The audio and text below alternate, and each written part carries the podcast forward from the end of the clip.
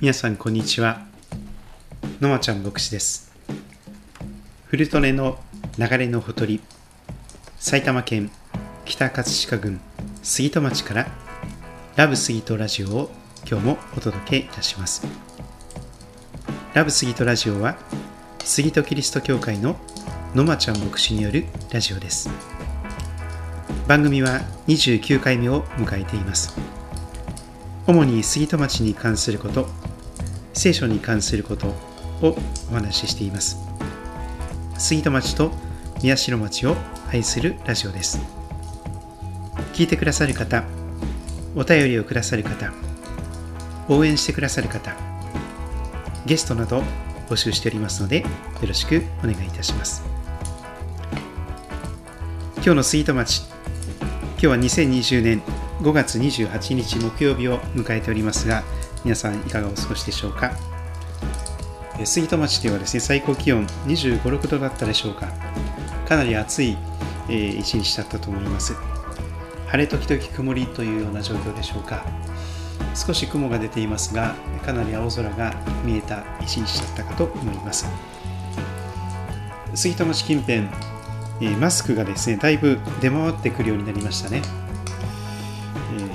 ー、どこを探してもマスクがない入荷未定という状態がかなり続いていたのですが今やっとですねマスクが、えー、この杉戸町宮代町近辺に、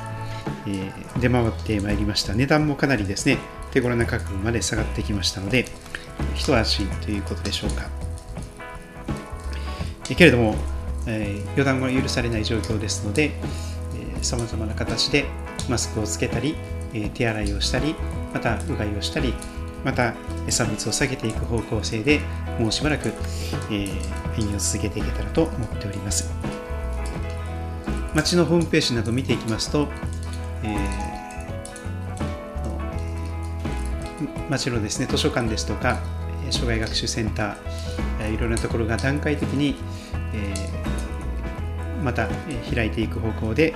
ありますのでそれぞれ情報をご覧になっていただけたらと思っております。さて今日はですね、焚き火を囲んで聞く聖書ラジオ編4回目になりますが、創世紀の13章を開きまして創世紀の13章の神様からのメッセージに耳を傾けていきたいと思っております。聖書をお持ちの方は旧約聖書創世紀の13章をお開きください。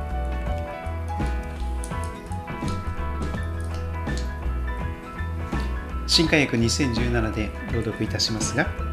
創世記13章1節から最後の18節お読みいたします。そこで、アブラムはエジプトを出て、ネゲブに登った。妻と所有するすべてのものと、ロトも一緒であった。アブラムは家畜と銀と金を非常に豊かに持っていた。彼はネゲブからベテルまで旅を続けてベテルとアイの間にある最初に天幕を張った場所まで来た。そこは彼が以前に築いた祭壇の場所であった。アブラムはそこで主の皆を呼び求めた。アブラムと一緒に来たロトも羊の群れや牛の群れ天幕を所有していた。その地は彼らが一緒に住むに住むのに十分ではなかった。所有するものが多すぎて一緒に住めなかったのである。そのため争いがアブラムの家畜の牧者たちとロトの家畜の牧者たちの間に起こった。その頃その地にはカナン人とペリシ人が住んでいた。まずここで区切りたいと思いますがエジプトに飢饉の中で逃れた時に大変な失敗を犯してしまったアブラムさんでしたが神様が尻拭いをしていただきしてくださいましてやり直しのチャンスが与えられました。奥さんとの間が裂かれてアブラムの奥さんのサラがエジプトの王様ファラオの妻として召し入れられていたわけですけども神様が奇跡的な介入をなさって再び奥さんとまた一緒の生活を旅を続けていくことができるようになっていきます。さらにそれにはおまけがついておりました。先日見ました漱石の12章の最後のところにそのことが書かれていました。20節ファラオがアブラムについて家来に命じたので彼らは彼を妻と所有するすべてのものと一緒に送り出した。アブラムはすでに羊の群れや牛の群れ。ロバそれに男奴隷と女奴隷メロバラクダを所有するようになっていました。その全てをいただいてまた再出発をすることができたのであります。ですから今日のところもですね妻と所有する全てのものとロトも一緒であった。そしてエジプトを出てネゲブに登っていったアブラムの姿があります。そして2節をもう一度見ますとアブラムは家畜と銀と金を非常に豊かに持っていたと記されています。非常に豊かに持っていた。目に見える形で経済的にもまた物質的にも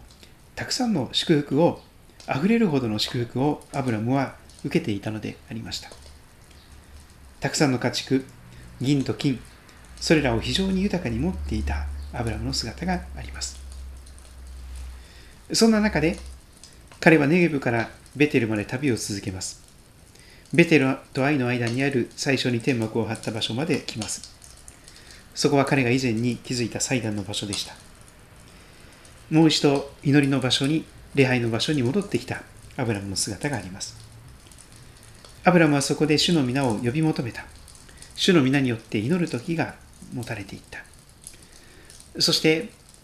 自分自身を主にお捧げして主導権を神様に委ねて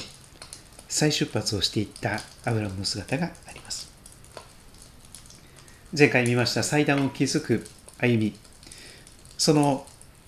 信仰生活の生命線といえる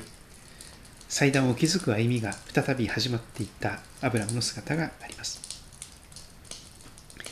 ところが人生という旅において問題は次から次へと起こってくる。これがいつものことでしょう。一難去ってまた一難という言葉がありますが、えー、この杉戸キリスト教会のある方はですね一難去らないうちにまた一難だよとそういうことをおっしゃる方もいらっしゃいます。ちょうどこの創世紀の13章もそのような、えー、状況ではなかったかと思います。ほっと一息つく暇もなくまた新たな問題が起こってしまうわけなんです。アブラムと5節。アブラムと一緒に来たロトも羊の群れや牛の群れをそして天幕を所有しています。そして6節がやってきます。その地は彼らが一緒に住むのに十分ではなかった。狭すぎる。なぜかというと所有するものが多すぎて一緒に住めなかったのであると記されています、まあ、嬉しい悲鳴といえば嬉しい悲鳴でしょう。たくさんの物質的なものに祝福されてあまりにも所有するものが多すぎて持ち物が多くなりすぎてロトと一緒に住めない。そんな問題が起こってきたわけです。そして場所が狭くなってきますと当然争いも起こります。人と人との距離が近ければ近いほど摩擦も起こります。7節そのため争いが起こります。争いがアブラムの家畜の牧者たちとロトの家畜の牧者たちの間に起こっていきます。アブラムとロトは親戚関係でありましたが、その親戚同士で争いが起こっていく、そんなことが記されています。その頃その地にはカナン人とペリシ人が住んでいた。そして8節からのところを続けて読んでいきましょう。その問題が起こった中でアブラムはロトにこう語りかけていきます。ロトよ、私とあなたの間、また私の牧者たちとあなたの牧者たちの間に争いがないようにしようじゃないか。私たちは親類同士なのだから。全地はあなたの前にあるではないか。私から別れていってくれないか。あなたが左なら、あなたが左なら、私は右に行こう。あなたが右なら、私は左に行こう。アブラムはロトに主導権を渡してそしてあなたが先にどこかの場所を選んでほしい。そして私から別れてそれぞれ別に歩みを旅を続けていってくれないかとアブラムはロトに提案していったのでありました。自分が先に良さそうな場所を選ぶということではなくてまずロトに選ばせて自分はロトが選ばなかった方を選んでいく。そんな形で提案をしていったわけです。10節。ロトが目を上げてヨルダンの定地全体を見渡すと主がソドムとゴモラを滅ぼされる前であったのでその地はツォアルに至るまで主の園のように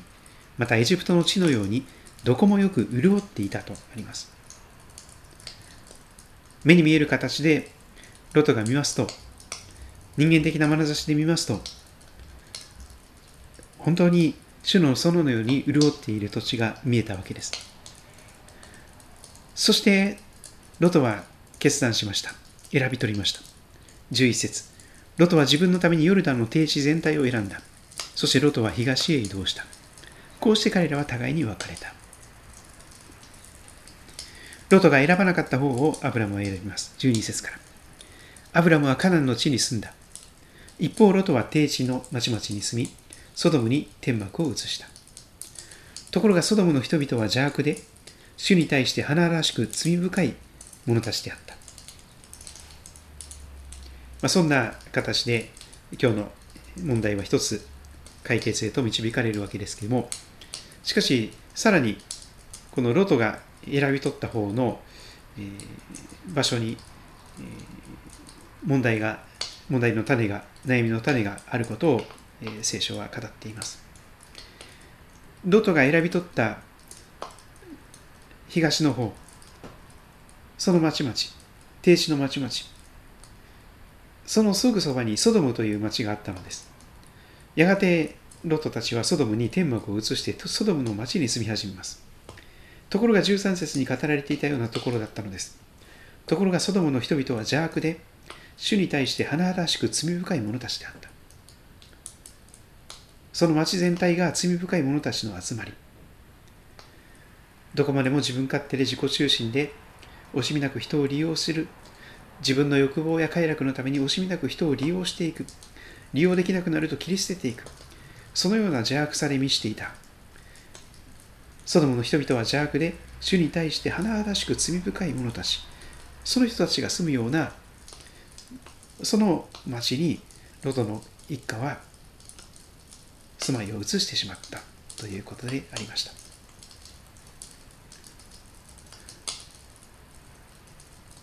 外見的な、えー、その見かけで、えー、物事を選んでしまうとその後々ですね神様からの祝福を失うことになる。今日もそのようなことを聖書が語っているように思います。人間的な見るならばこの町の方が栄えそうだとかですね。この町の方が便利そうだとか。そのようにして私たちは都会や都市日本で言うならば東京近辺を住まいとして選び取りたくなるかもしれません。しかし往々にしてそのようなところはですね邪悪な人々がたくさん集まるところでもあります。主に対して華々しく罪深い者たちが集まっていくたまり場となっていくような場所でもある。昔も今もそのような状況は変わらないと思います。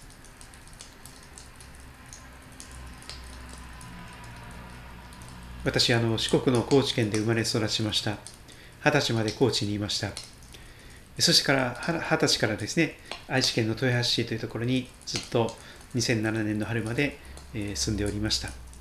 2007年の春からこの埼玉県北春日部の杉戸町にやってきたわけですけどもこの関東の出身ではないわけですね。で初めてこの関東平野に住み始めてですね、えー、あまりにもこの列車が列車のダイヤが乱れてしまう、えー、多くの場合はですね、えー、人身事故と言われますが列車の前に身を投げてしまう人そのような中でですねこの列車が止まってしまうなどということが日常的に起こるのがこの関東平野なんですよね。それで本当にえ、心痛めることが多いわけなんですけどもしかし長くこの関東平野に住んでいるならばですねそういうことに慣れてしまうかもしれません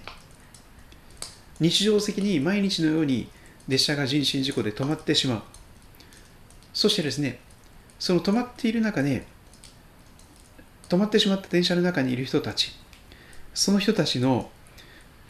行動がですね非常に衝撃的なのです。ある人は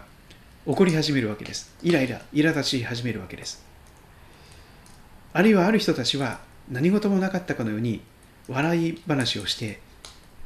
その場を、過ごしていく。そんなことが起こるわけなんです。一人の人が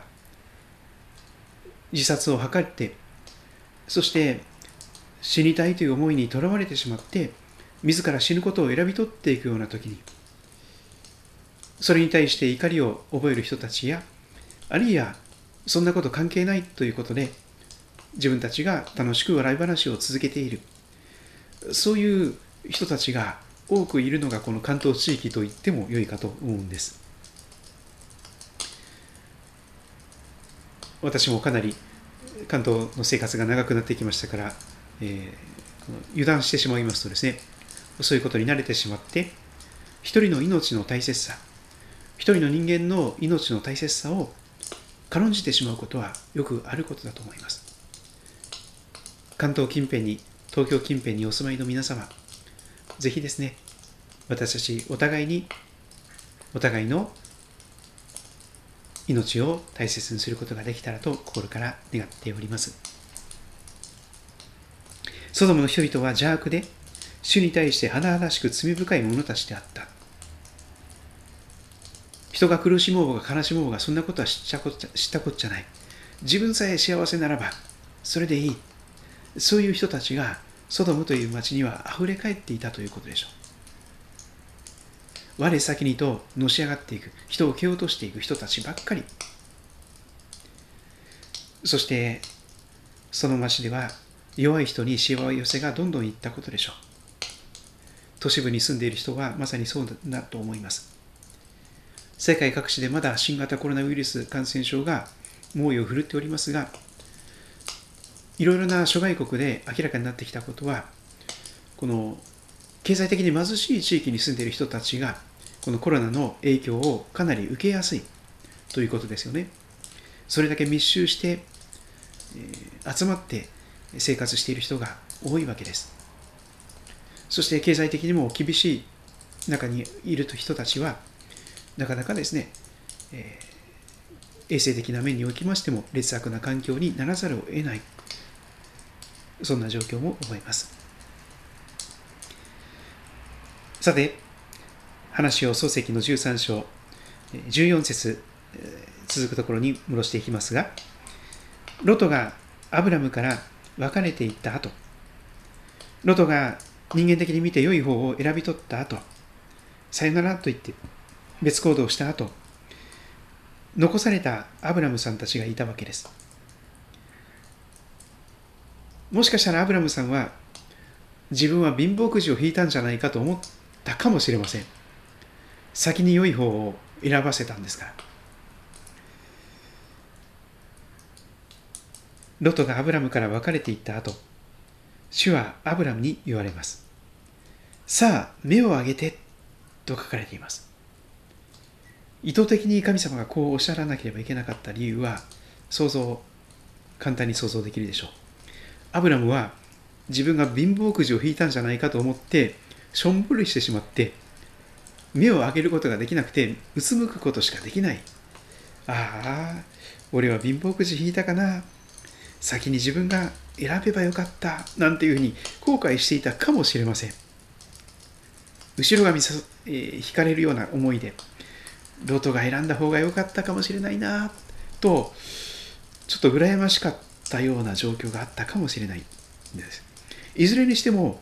目を上げることができないようなちょっとうつむき加減のアブラムさんの姿をここに見ることができます。焚き火を囲んで今日登場しているアブラムさんはちょっと落ち込んでいるようなちょっと貧乏くじを引いてしまったので後悔しているような自分が先に選べばよかったと思いかけているようなそんな顔をしているように見えますですから主なる神様はそんなアブラムにこう言われたのですさあ目を上げてあなたがいるその場所から北南東西を見渡しなさい。Look around. さあ天を見上げなさい。目を上げなさい。そして見渡しなさい。四方八方を見渡す限り見渡してごらんなさい。今あなたがいるその場所今あなたが置かれているその場所から北と南と東と西を見渡してごらんなさい。360度ぐるっと。15節。私はねあなたが見渡しているこの地をすべてあなたにそしてあなたの子孫に永久に与えるんだよ。与えるからだと神様はおっしゃいます。見渡す限りの土地を神様はアブラムとその子孫に永久に与えるという祝福をそのような祝福の報いの約束の言葉を今日もアブラムは受ける受け取ることができたわけです。すでに物質的な報いも受けておりました。しかし、物質的な報いというのはですね、あってもあってもまだ足りないと思ってしまうのが物質的な報いではないでしょうか。お金をいくらかいただいてもですね、まだ足りない、まだ足りないと思ってしまうのが人間の欲深さではないでしょうか。そして目に見える形で、ロトがですね、もっと良い土地の方を選び取ってしまったと思ってしまうようなアブラムの姿がいるわけです。自分はもう損しちゃったんじゃないか譲。譲るんじゃなかったと思ったかもしれません。でもだからこそ、そのようなアブラムを励ますために、励ますために神様はさらにさらなる特別な報いを約束なさるのです。さあ、天を見上げて、四方八方360度パノラマで見渡してごらんなさい。私はあなたが見渡しているこの地をすべてあなたにそしてあなたの子孫に永久に与えるからだ。そして16節さらに桁外れの祝福、桁外れのご利益と私は表現できましておりますが、そんな言葉を語り始めます。単なるご利益宗教ではないのです。商売繁盛とか家内安全とか無病息災とかそういうレベルの祝福ではありません。桁外れです。間違いなく桁外れです。16節私はあなたの子孫を地の塵のように増やす。もし人が地の塵を数えることができるなら、あなたの子孫も数えることができる。立ってこの地を縦と横に歩き回りなさい。私があなたに与えるのだから。地の塵、それはダストと英語の聖書では書かれております。Like the dust of the, of the earth この地球の土の塵のように増やすあなたの子孫をと記されています。まあ、それは、えー、砂の数と言っても良いと思いますが土地の塵土の中の細かい粒々その地の塵のようにそのような数を神様は子孫として与えるとおっしゃったんです。ダスト。地のダストのようにあなたの子孫はそのようになると神様はうつむくアブラムを励ますためにそのうつむいた先に見える土地の塵そのダスト土の粒子を一つ一つ数えてみなさいもし数えることができるなら数えてみなさいあなたの子孫はその土地の塵の数ほどになるよ。私が約束するよ。私が誓うよ。と神様は、桁外れの祝福を今日もアブラムに約束してくださっています。ここから私は今日のメッセージの題をダストとスターダストというふうに名付けたいと思います。以前書いた小冊子のところにはそのところは書いておりません。13章かなりはしょって飛ばしてしまっておりましたので。しかし、今日のところぜひ加えたいと思います。ダストとスターダスト。神様は、創世記15章になりますと、さあ天を見上げなさい。そして、星を数えることができるならそれを数えなさい。あなたの子孫はこのようになるとおっしゃっていかれます。創世記15章5節です。私が一番好きなあるいは大津先生が一番好きな、大津先輩が一番好きな聖書の箇所。私も一番好きな箇所です。天を見上げなさい。星をスターダストを数えることができるならそのスターダストの数を数えてごらんあなたの子孫はこのようにスターダストの数になるよと神様はおっしゃった。これが漱石15章の5節でこの後ですね出てくる約束です。桁外れの約束です。しかしここの13章におきましてすでに同じダストという言葉が使われているんです。スターダスト星屑の数ではなくてここでは普通のダスト土の塵の数。地の塵を数えることができるなら地のダストを数えてみなさい。あなたの子孫はその地の塵ダストのような数になるよ、まあ、地の塵ダストとスターダスト星屑は同じぐらいの数ではないかなと思うわけなんです。奥をはるかにしのいでいくそのような超をはるかに超えていく本当に桁外れの誰にも数えることができない数えられないほどのたくさんの祝福であります。もう数として数えることができないほどの桁外れの数的な祝福です。聖書が語るアブラハムとアブラハムの子孫に対して約束されているその祝福の約束は量的にも質的にも桁外れだと私は思います。数的にも桁外れなのです。やがて神様は礼拝出席者数洗礼者数厳重倍産会員の数本当に誰にも数えることができないほどの数の人々を神様は祝福に招いてくださると信じております。この日本の地においてでもですね。日本だけでも1億2000万いらっしゃいます。少なくとも1億人ほどの人たちが神様の祝福の中に選ばれて招かれていくと私信じております。今は1%弱かもしれませんがやがて 2%3% そして10%そしてお隣の韓国のようにある町では半数以上がクリスチャン。そんな町々市町村都道府県が起こっていってもおかしくないと私は信じております。聖書のいろんな箇所を見ると私たちを励ますために神様があの手この手でいろいろな約束を語っておられますよね。新約聖書にもたくさん出てきます。